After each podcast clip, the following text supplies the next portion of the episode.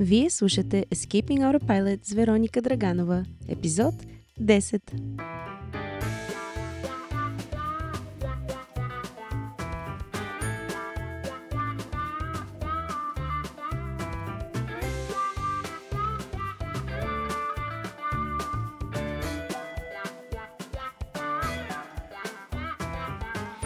Вау, хора! 10 епизода. Какво? Това си е направо юбилей. Десетият епизод заслужава да бъде отбелязан подобаващо. И мислех си известно време какво бих искала да направя по този страхотен повод. А, когато умувам какво да споделя с вас, защото в главата ми обикновено има 135 идеи, които се съревновават и адски много желание всичко да направя наведнъж. Та, в тези моменти често си задавам въпроса какво би било полезно на мен самата. Според мен, най-добрият начин да споделям релевантни за вас неща е да се върна обратно към себе си и причината да стартирам този подкаст. Когато аз минавах през труден период преди няколко години, слушането на подкасти, точно като Escaping Autopilot, ми помогна адски много. Разликата е, че можех да си позволя да ги слушам на английски, което знам, че за много хора представлява някакъв вид бариера, която аз просто искам да премахна. От мен никога няма да чуете, че този подкаст е най-най най-уникалният, който предоставя информация, която никога до сега никъде не съществува. Според мен всичко базово вече е измислено. Преживяно е, написано е, описано е и така нататък. От тук нататък може да иновираме, като добавяме допълнителна стойност или просто различен поглед над нещата, но на концептуално ниво великите философи са го измислили стотици и хиляди години преди нас. Моята добавена стойност е не само, че ви представям информацията на чист български, а и факта, че ви спестява много време в търсене, четене и лутане, като консолидирам информация от качествени източници, които съм подбирала и от които съм учила години наред. Целта ми е да го направя по лесно разбираем, синтезиран и интересен начин, с много примери и по-малко префарцунени екстри. И не на последно място, показвам ви как можете да тълкувате и използвате мъдростта на всички тези учители в собствения си живот. Това, което реших да направя за този така вълнуващ за мен десети епизод, вау, е да споделя с вас най-силните уроци от а, любима моя книга как аз разчитам тези уроци и как бихте могли да ги вкарате в употреба, за да живеете един съзнателен, пълноценен и удовлетворяващ живот. За мен четенето на книги е най-умният и най-ефикасен начин да придобием много ценен житейски опит на чужд гръб. Вместо да ни се налага да преминем през всичките грешки сами, за да си научим уроците, можем просто да прочетем как други хора са ги направили и какво са научили от тях. Всяка книга, особено автобиографии и тем подобни, моите любими книги, според мен, всяка такава книга е гигантски шорткът. За няколко си часа добавяме мъдрост и знание, които са отнели на автора години наред да придобие. Книгата, за която искам да ви разкажа днес, е на един човек, от който със сигурност можем да научим много. Защото той самия е направил много грешки и е извоювал много победи, за да постигне огромния си успех. Книгата се казва That Will Never Work или на български Това никога няма да проработи. И е написана от некой да е Амдов, създателят на Netflix.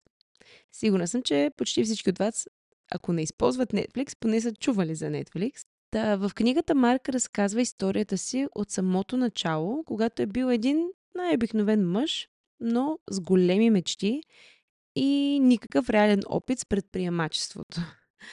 Той ни показва как една адски налудничева на пръв поглед идея с минимален шанс за успех, от която почти всички са казвали, че нищо няма да излезе, е дала живот на една от най-популярните платформи за гледане на телевизия, която днес е на стойност над 170 милиарда.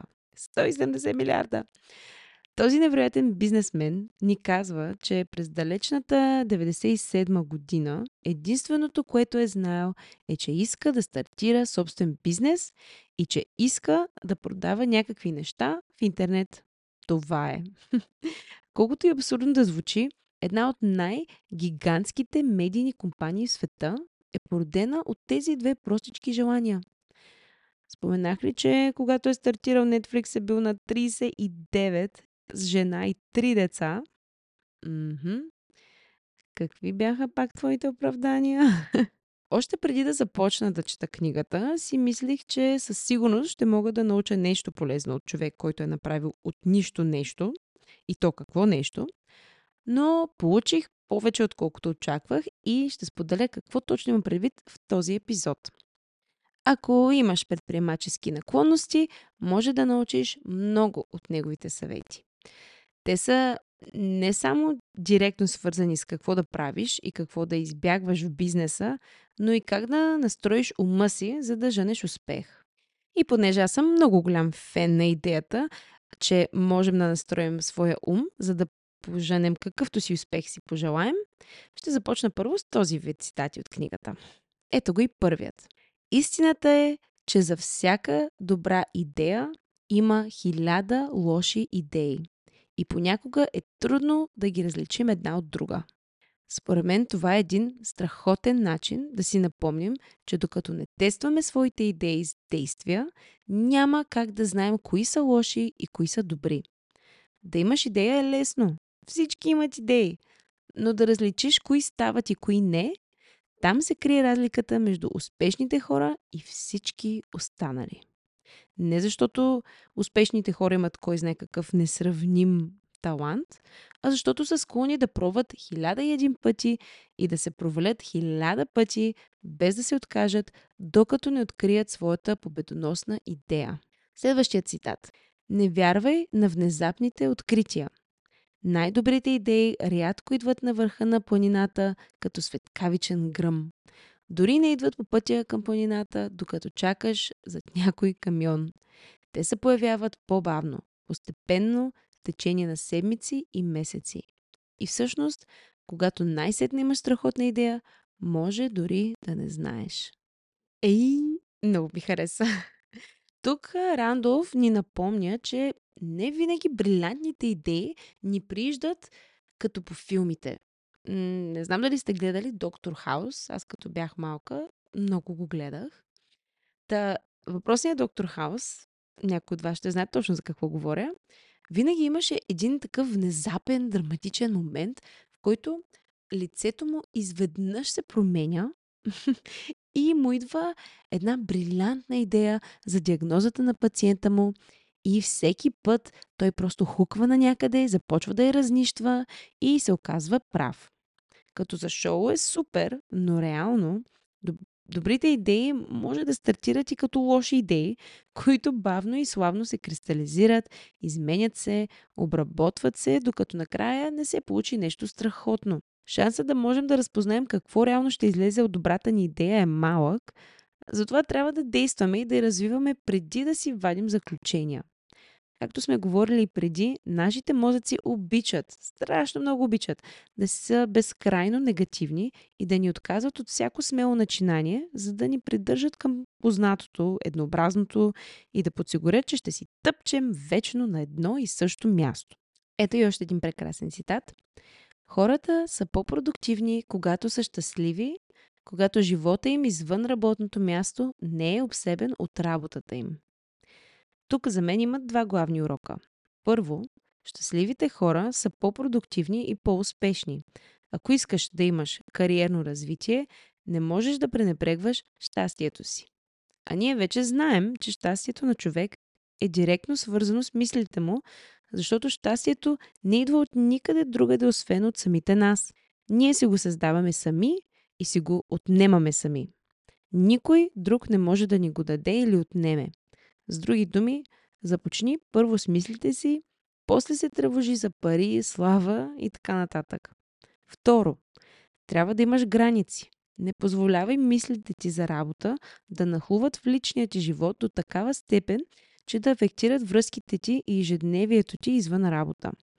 Няма лошо в това да обичаш работата си, напротив, прекрасно е, но в живота има и други важни неща, като здравето ти, свободата ти и отношенията ти с хората, които си избрал да имаш в живота си. Рандъл дава много добър пример в самата книга, когато разказва какво е направил, когато е решил да приоритизира брака си. За да запази близостта с жена си, двамата са решили, че всеки вторник ще си отделят време само за тях двамата.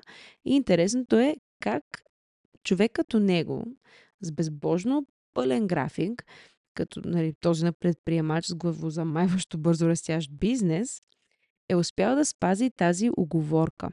Той казва, 17 часа беше много сериозен крайен срок за деня. В мига, в който стане 17 часа, дим да ме няма. Внезапна криза в последния момент – кофти. Спешна среща, която може да се направи само в 16.30. Ще трябва да е кратка. Трябва да ме питат нещо в 5 без 5. Ще трябва да се случи вървейки към колата ми. Ей така го казва. Все едно нищо не е. Това е един страхотен пример за това как, когато нямаме никакво време, създаваме време за важните неща. Винаги ще има кризи, винаги ще е неудобен момент, все някое обстоятелство няма да е благоприятно. Абе, в живота винаги ще има какво да ни попречи да спазим обещанията, които правим към себе си и към близките ни. И е наша и единствено наша отговорност да ги спазим. Това изисква саможертва, постоянство и дисциплина. Рандолф сам казва как в началото колегите му са се сърдили, не са разбирали, но след време са свикнали с факта, че той е безкомпромисен за вторниците си и са започнали да уважават и спазват крайния му срок. Не са имали друг избор. И тук се крие друг урок. Не позволявай на мнението на други хора да те кара да изневеряваш на принципите и ценностите си. Реши какво искаш да постигнеш, постави си някакъв план за действие и правила, които да предпазят изпълнението на този план и ги спазвай независимо от хорското мнение. Във връзка с това ще споделя и други негови думи. Той казва, когато говорим за превръщането на мечти в реалност, едно от най-мощните ти оръжия е упорита, твърдоглава настоятелност. Струва си да си човека, който не приема не за отговор, защото в бизнеса не понякога не означава не. Тоест, какво може да извлечем от тези думи? Жизнено важно е да бъдем уверени. Когато имаш вяра в себе си и си склонен да заложиш на себе си на 100%, тогава имаш силата да продължаваш дори когато някой директно те отреже и ти каже, че това, което мечтаеш, не е опция, няма как да стане и откаже да ти помогне. Нищо в този живот не е черно и бяло. Фантазирай малко, вкарай креативна мисъл, измисли друг начин. Просто не спирай да работиш. Самия Рандов казва, никой нищо не знае. Заради това трябва да вярваш на себе си. Трябва да, да се тестваш, трябва да си склонен да се провалиш и когато някой ти каже, че идеята ти никога няма да проработи, отговорът е същият. Никой нищо не знае. Това всъщност е много окоръжителна мисъл. Ако никой нищо не знае, значи няма как някой да ти каже, че идеята ти е лоша и не струва. Всяка идея може да е потенциално печеливша, затова трябва да пробваш. По-ефикасно е да пробваш 10 лоши идеи, отколкото да прекарваш цялото си време в стремеж да измислиш една перфектна идея. Рандов сам казва, ще научиш повече от един час работене по нещо, от цял един живот мислене за нещо. В самата книга са описани и много съвети и мисли, конкретно свързани с предприемачеството, които говорят сами за себе си и си струва да бъдат споделени. В епизод 8 от подкаста говорихме за това как да имаме повече време и как опитите ни да правим няколко неща едновременно а, развалят фокуса ни и въпреки цялото ни старание, резултатите са половинчати. В книгата Рандов потвърждава колко е важно да можем да предпазим вниманието си, като казва, че фокусът е тайното оръжие на предприемача. Като стартъп е достатъчно трудно да направиш едно нещо като хората, камо ли няколко неща. Особено ако нещата, които искаш да направиш, си пречат едно на друго, което се случва често. Фокусът е ключов. Дори когато изглежда невъзможно да се фокусираш, особено тогава. В историята на Netflix е имало безброй моменти, в които се е налагало да изоставят идеи, продажби, клиенти и дори хора от екипа, за да изградят едно по-добро бъдеще. Този вид фокус може да изглежда като безпощадност и до някъде е, но е повече от това. Той е нещо като кораж. За мен това е релевантно, защото и аз често си мисля, че звучи много безпощадно да кажеш, че трябва да премахнеш някои хора от живота си, мислейки за бъдещето си, но всъщност това е форма на кораж.